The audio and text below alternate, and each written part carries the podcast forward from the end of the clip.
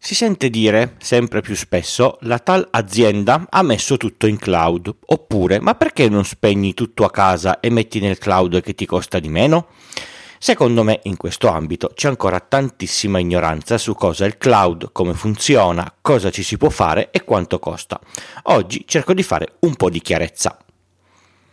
Io sono Francesco Tucci, mi occupo di tecnologia da prima del Millennium Bug, dell'euro e del grande blackout del 2003. Sono sopravvissuto e sono qui per raccontarvela, in puntate brevi e facili, alla portata di tutti, con questo podcast Pillole di Bit da novembre del 2015. Potrebbe sembrare una puntata per gli addetti ai lavori, ma vale un po' per tutti, così che quando sentite qualcuno parlare di cloud sapete subito se parla a vanvera o con cognizione di causa. Parlo ovviamente in modo generico, i fornitori di servizi cloud sono decine e non si chiamano tutti quanti Claudio non solo quello dove lavoro io. Questa puntata non è commerciale e non ha sponsorizzazioni relative all'argomento di cui stiamo parlando. Resta valido quello che vi ho sempre detto, ognuno sceglie quello che più gli aggrada secondo le proprie necessità e analisi di costi e benefici. Questo resta un podcast divulgativo e non vado troppo nel dettaglio. Voi ascoltatori che lavorate proprio in questo settore, so che ci siete, perdonatemi. Partiamo dalle basi. Ogni servizio informatico è solitamente erogato da un server. Immaginiamo un sito web, un database, una API da interrogare o qualunque altra cosa di cui un client abbia bisogno. Il server ha un nome da raggiungere che sia nella rete locale o su internet, un sistema per proteggersi da accessi non consentiti e risponde solitamente su una porta TCP o UDP chiaramente a un indirizzo IP. Il server ha un sistema operativo, questo è installato su un hardware, l'hardware solitamente è all'interno di un armadio metallico alto circa 2 metri che contiene molti server che hanno molte ventole e scaldano l'aria intorno. Questo armadio è chiamato comunemente rack. Il server va alimentato in modo continuo, quindi va gestito un sistema a batterie di backup, i comuni UPS, e eventualmente vanno installati generatori a combustione da usare in caso di assenza eh, di corrente prolungata. In più l'ambiente in cui è installato va adegu- adeguatamente raffreddato e vanno controllati gli accessi per evitare che qualcuno di non autorizzato entri e metta le mani dove non deve. Per poter accedere al server e usare i suoi servizi c'è bisogno di una connessione diretta e stabile e ben gestita. Se il server è raggiungibile da, da internet, magari vanno messe due connessioni che nessun provider è esente da problemi, soprattutto se il servizio che si eroga non si deve spegnere mai o quasi mai. Il sistema op- operativo va poi gestito, controllato, aggiornato e mantenuto funzionante con controlli e attività di, di, di, verifica. L'hardware si può guastare, va riparato, questo potrebbe provocare quindi dei fermi. Va considerato magari di replicare il servizio su più server diversi, in modo che se un server si rompe non si dia di servizio e questo normalmente viene chiamato cluster. Ci va un contratto di assistenza per la ricezione dei ricambi in tempi rapidi, qualcuno che sappia dove mettere le mani per le uh, riparazioni e infine l'hardware dopo un po' di anni va cambiato perché invecchia. Questo prevede l'acquisto di hardware nuovo, la migrazione dell'applicazione, magari adeguamento del sistema operativo e altre attività da pianificare bene. La sala dove il server è installato potrebbe p- patire problemi gravi come allagamenti, incendi o altri danni. Per questo va, va, fatto un piano di disaster recovery e soprattutto di ogni server va sempre fatto e verificato un backup. I server sono un ammasso di lamiera, plastica e schede elettroniche, per questo hanno un certo peso. A seconda di quanto sono grandi possono anche superare i 100 kg. Per questo, quando si lavora in una sala server, è bene avere le scarpe antinfortunistiche che se mentre lo metti o lo, o lo togli eh, dal rack ti cade sul, sul piede, beh, fa male. Così ho anche eh, risposto a una curiosità posta nel sondaggio da un ascoltatore. Bene, vi ho raccontato in media come funziona una generica sala server di una generica azienda. Ovviamente i server possono essere più di uno, anzi sono sicuramente più di uno, e l'infrastruttura può essere più o meno complessa. Ognuna di queste attività ha un costo in bollette, fatture, contratti o tempo uomo, perché anche il tempo uomo costa. Perché le aziende pare che si dimenticano che le persone che lavorano appresso ai, ai, dispositivi hanno un certo costo. Poi arriva qualcuno e dice: Ma perché non prendi e, e metti tutto nel fatidico cloud? Ok, definiamo che cosa vuol dire mettere qualcosa in cloud. Mettetevi comodi. Il cloud, come ve lo hanno raccontato, non esiste. È tutta una narrazione per dire che sono servizi erogati dal tuo server in data center di altri o servizi erogati da server di altri in data center di altri. Questo è un riassunto generico, molto riassunto e molto generico per essere chiaro per tutti. Mettere i propri servizi in data center o server altrui, ovviamente aziende specializzate per fare questo, si può fare in diversi modi. La prima modalità è quella meno complessa. Affitto parte di un rack oppure uno intero o più di uno da un fornitore che ha un data center. Ci porto le mie macchine e le accendo lì. Ho semplicemente spostato il mio ferro a casa di, di, qualcun altro. Lui si prende carico di tutta la parte di alimentazione, raffreddamento e connettività. Nella mia azienda posso aver bisogno di fare manutenzioni o, o può succedere qualunque cosa, dovrò sal- solo fare in modo di mantenere attiva la rete e la connessione a internet, il che è molto più facile di dover tenere accesa un'intera sala server. Il fornitore fa questo di mestiere, sarà sicuramente molto più attrezzato di me in fatto di alimentazione elettrica, magari con la ridondanza di, di di, di, fornitori, di UPS, raffreddamento, interventi in caso di necessità, controllo degli, degli accessi e connettività multipla non avrò più una sala molto rumorosa e molto calda da, da dover gestire, ma solo apparati della, eh, della mia rete che consumano e scaldano molto di meno. Il ferro però resta mio, anche se è lontano, lo devo gestire, eh, riparare e sostituire io. E devo essere sicuro che la mia connessione a internet non cada mai, perché se, se prima che era tutto a, a, a, casa mia, se ero senza internet qualcosa come ad esempio l'accesso al file server potevo farlo, adesso perderei tutto. Però sono sicuro che quei server non si spegneranno mai, saranno sempre raffreddati nel modo giusto e nessuno, tranne le persone che ho designato io con il loro documento, entreranno mai a contatto con, con quelle macchine. Solitamente la fatturazione è mensile in base a quanti spazi nei vari rack occupo e comprende tutto, corrente, connettività, climatizzazione, sicurezza. Il secondo passo è che di gestire il ferro non ho proprio più voglia. Allora chiedo al fornitore di darmi delle macchine virtuali dentro le quali io metto i, i miei servizi. Il salto è molto grande. Non ho più ferro da gestire, riparare o aggiornare, non ho più un posto fisico da raggiungere, ho solo un pannello dentro il quale creo le macchine virtuali scegliendo quanti CPU mettere, quanta RAM e quanto disco. Le accedo, ci accedo e inizio a lavorare sul sistema operativo. Solitamente non ho proprio idea di dove sia l'indirizzo postale dei data center, i fornitori di questi eh, servizi non me lo forniscono, ma in effetti non serve che io vada lì. Il compito dei provider è quello di mantenere le macchine attive e aggiornare l'hardware che ci sta sotto senza che io me ne debba preoccupare. Io mi devo preoccupare di far funzionare il sistema operativo, il mio servizio e sapere che in base a dove ho deciso di accendere le, le macchine, solitamente viene definita region, se, se quella region ha un problema grave, le macchine potrebbero non essere più disponibili. Vi ricordate OVH? Devo avere solitamente con lo stesso provider un sistema di replica in un'altra region. Come dicevo prima, i cloud sono macchine di altre persone, potrebbero avere problemi gravi ed è successo più o meno a tutti i provider gravi di avere dei servizi negli ultimi anni e nessuno vi garantisce la disponibilità del 100% del tempo. La disponibilità si raggiunge avendo comunque più macchine in cluster sempre. Se si sceglie un provider che ha più region è tutto molto più, più facile. Ne accendo una qui e, e la replica la tengo da un'altra parte solitamente comunque nei termini di servizio sono garantite disponibilità elevatissime anche sulla singola region, molto più alte di quelle che una comune azienda potrebbe permettersi in un proprio data center, visto che non fa quello come, come mestiere.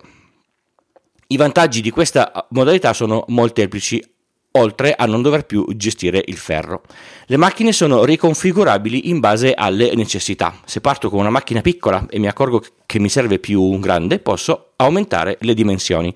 Avete presente che cosa vuol dire in azienda do- comprarne una e poi andare all'ufficio acquisti no, in effetti mi serviva un po' più grande, devo comprarne un'altra?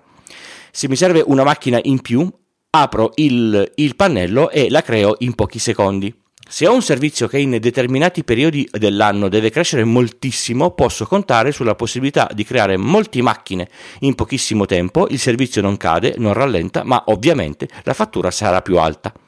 Perché? Perché la fatturazione non è più fissa, ma in base al reale utilizzo di ogni macchina, del, traffic- del traffico dati che faccio e di quanti dati occupo sui server del fornitore. Ok, anche in base ad altri circa mille parametri, ma mi sono fermato alle, alle, alle cose basilari.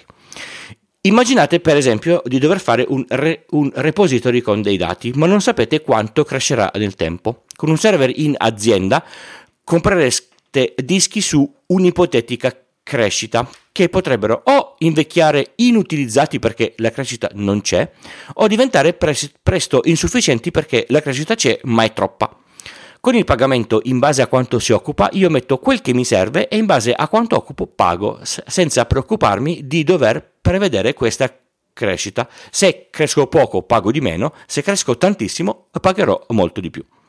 La stessa cosa vale per i server. Se ho un servizio utile all'azienda solo in orario di ufficio, posso fare in modo che il relativo server si accenda solo dalle 8 alle, alle 20, risparmiando sulle ore notturne. Il vero unico grande pr- problema è quando il grande capo chiede che cifra me- mettiamo nel budget. Prevedere i costi dei servizi cloud non è così banale. Ma non è finita qui, si può ancora astrarre di più. Esistono i servizi offerti in cloud completamente gestiti. Ad esempio, se mi serve un database perché devo creare una macchina virtuale e gestire il sistema operativo, la sicurezza, gli update e, e, la disponibilità? Compro il servizio di database gestito, avrò l'accesso direttamente al DB e pagherò in base allo spazio occupato e alle query fatte. Non mi serve neanche sapere su quali e su quante macchine è, è installato. Tutta la funzionalità de, del sistema è gestita dal fornitore del servizio. Il, il, servizio eh, di questo tipo più basilare e conosciuto da, da, da, da tutti è il servizio di hosting condiviso. Avete accesso al vostro spazio web ma non alla macchina su cui è installato e non dovete pensare a tutta la gestione del sistema operativo. Magari il vostro sito è attivo da anni e nessuno vi ha mai detto guarda dobbiamo cambiare l'hardware o aggiornare il sistema operativo. Lo fanno loro senza che voi ve ne accorgiate. Ok, magari su hosting, su hosting molto economici questo non l'hanno mai fatto, ma nessuno può, può saperlo. Quindi immaginiamo che ogni tot la, la macchina sia riparata, aggiornata e o sostituita, perché è quello che ci si aspetta da un servizio professionale.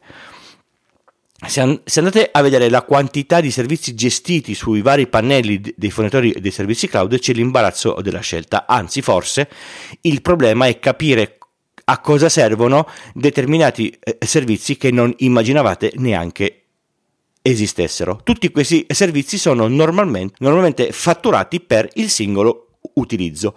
Di solito per ogni servizio c'è un livello base, quindi se si usa molto molto poco il, il livello di attacco è, è gratis. Pensate che, che bello, comprate il, il servizio e quello sarà sempre disponibile, sempre aggiornato e sempre funzionante. Certo, costa.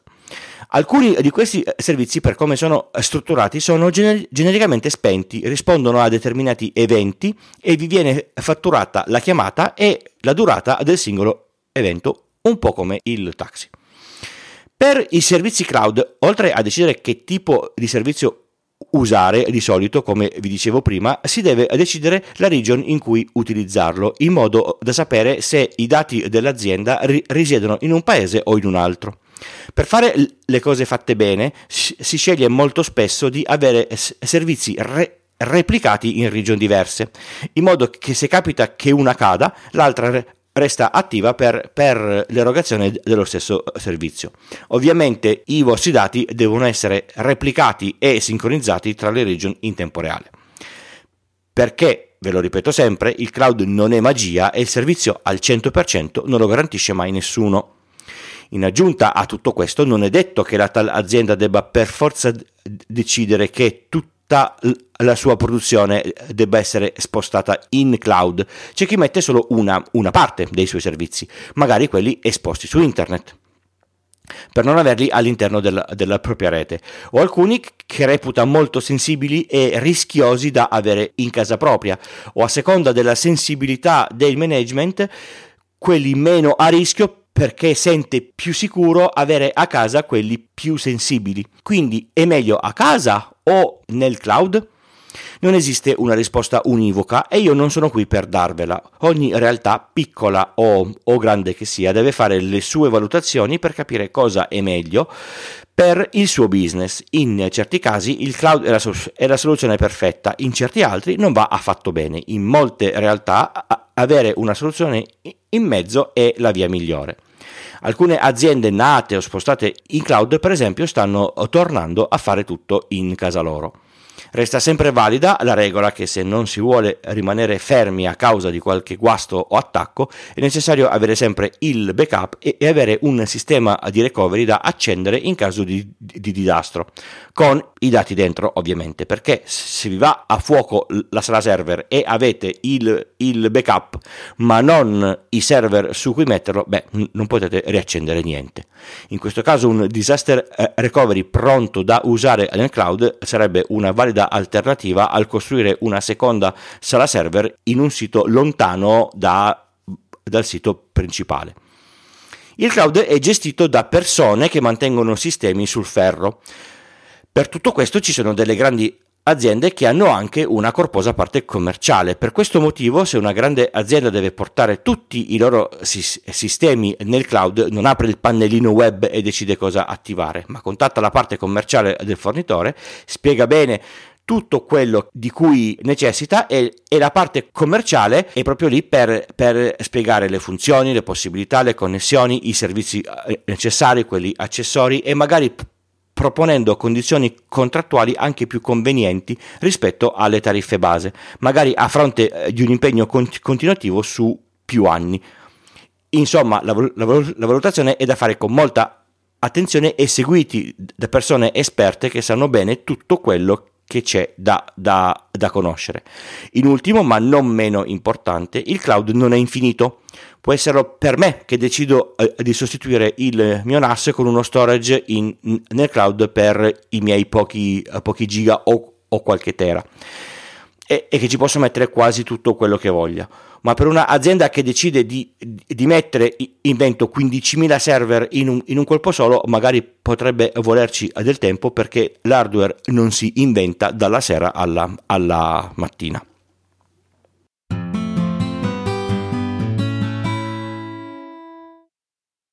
Pillole di Bit è un podcast indipendente interamente scritto, prodotto e realizzato da Francesco Tucci con l'indispensabile supporto dell'hosting Third Eye e il software di montaggio audio producer di Alex Raccuglia. Lo potete ascoltare da tutte le piattaforme di podcast il lunedì o direttamente sul sito Pillole di Bit col punto prima dell'it. Se vi serve una consulenza tecnica informatica fatturata su iltucci.com slash consulenza trovate tutte le informazioni. Just show me the money. I ringraziamenti per le donazioni di questa settimana vanno a Nicola, Raffaele, Roberto, Edoardo per la sua donazione eh, mensile e Giovanni, anche lui per la sua donazione mensile. Come potete fare per contribuire anche voi alla realizzazione di questo podcast? Tutte le modalità per partecipare in modo diretto le trovate nelle note di ogni puntata o sul sito nella sezione donazioni, c'è Satispay, PayPal o Stripe. Vi ricordo che per le donazioni da 5 euro in su vi spedisco gli adesivi. Potete usare il link sponsorizzato di Amazon e a breve anche quello di AWeb. E siete sempre invitati a consigliare il podcast a amici, colleghi, parenti. Grazie di cuore a tutti voi che nel tempo avete contribuito o state contribuendo. Ultima settimana per compilare il sondaggio, se non lo avete ancora fatto, pillole di, di bitcoin.prima dell'it slash sondaggio, è breve, semplice, nessun dato eh, personale e il 30, cioè domenica prossima, viene chiuso.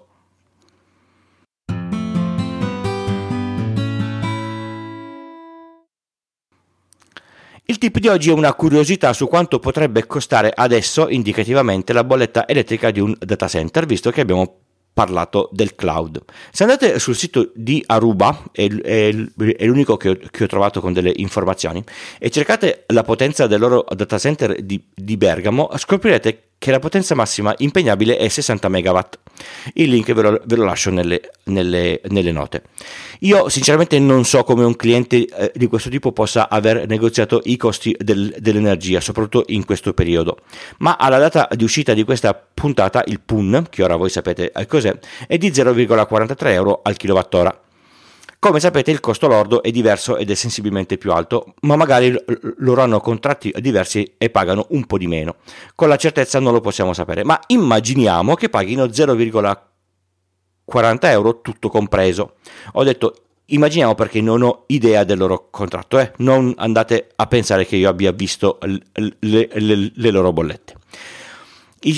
I 60 MW sono anche quelli tutto compreso macchine, raffreddamento, servizi. Quella è la potenza massima. Immaginiamo che ne servano un po' meno, diciamo 50 perché andare al massimo non è mai sano. 50 MW impegnati per un'ora sono 50.000 kWh in un'ora. Per un giorno, in 24 ore, sono 1.200.000 kWh. Questi li dobbiamo moltiplicare per un mese, arriviamo a 36 milioni di kWh. Per paragone, questo consumo è pari a circa 11 milioni di contratti standard a 3,3 kWh se consumassero tutti la potenza massima per un mese. 36 milioni di kWh a 40 centesimi ciascuno sono 14 milioni e 400 mila euro al mese. Dai, eh, pensateci su un attimo quando leggete la, la vostra bolletta. Forse loro devono stampare la, la, la, la, bolletta gi- girando il foglio perché la, la cifra sul foglio in, in, in, verticale non ci sta tutta. Mentre ci, ci, pensate, vi ricordo di nuovo che ho stimato il costo al kilowattora come se fossero un'azienda normale. Magari hanno contratti diversi, ma ricordate che un data center non riuscirà mai a sostenersi mettendo dei pannelli solari sul tetto. La superficie è troppo poca rispetto alla quantità di corrente assorbita all'interno. Il tetto pieno di, di pannelli solari in pieno sole coprirebbe una piccolissima percentuale del fabbisogno e solo per la parte della giornata col sole, ma il data center di notte non, non viene affatto spento. Avete ascoltato Pillole di Bit, io sono Francesco e trovate tutte le puntate a partire dalla prima sul feed o in molte delle piattaforme di diffusione podcast, quasi tutti i lunedì mattina presto. Tutte le note dell'episodio le trovate su Pillole di, di Bit col, col, punto prima dell'it slash podcast slash 249. Vi aspetto per la prossima puntata. Ciao!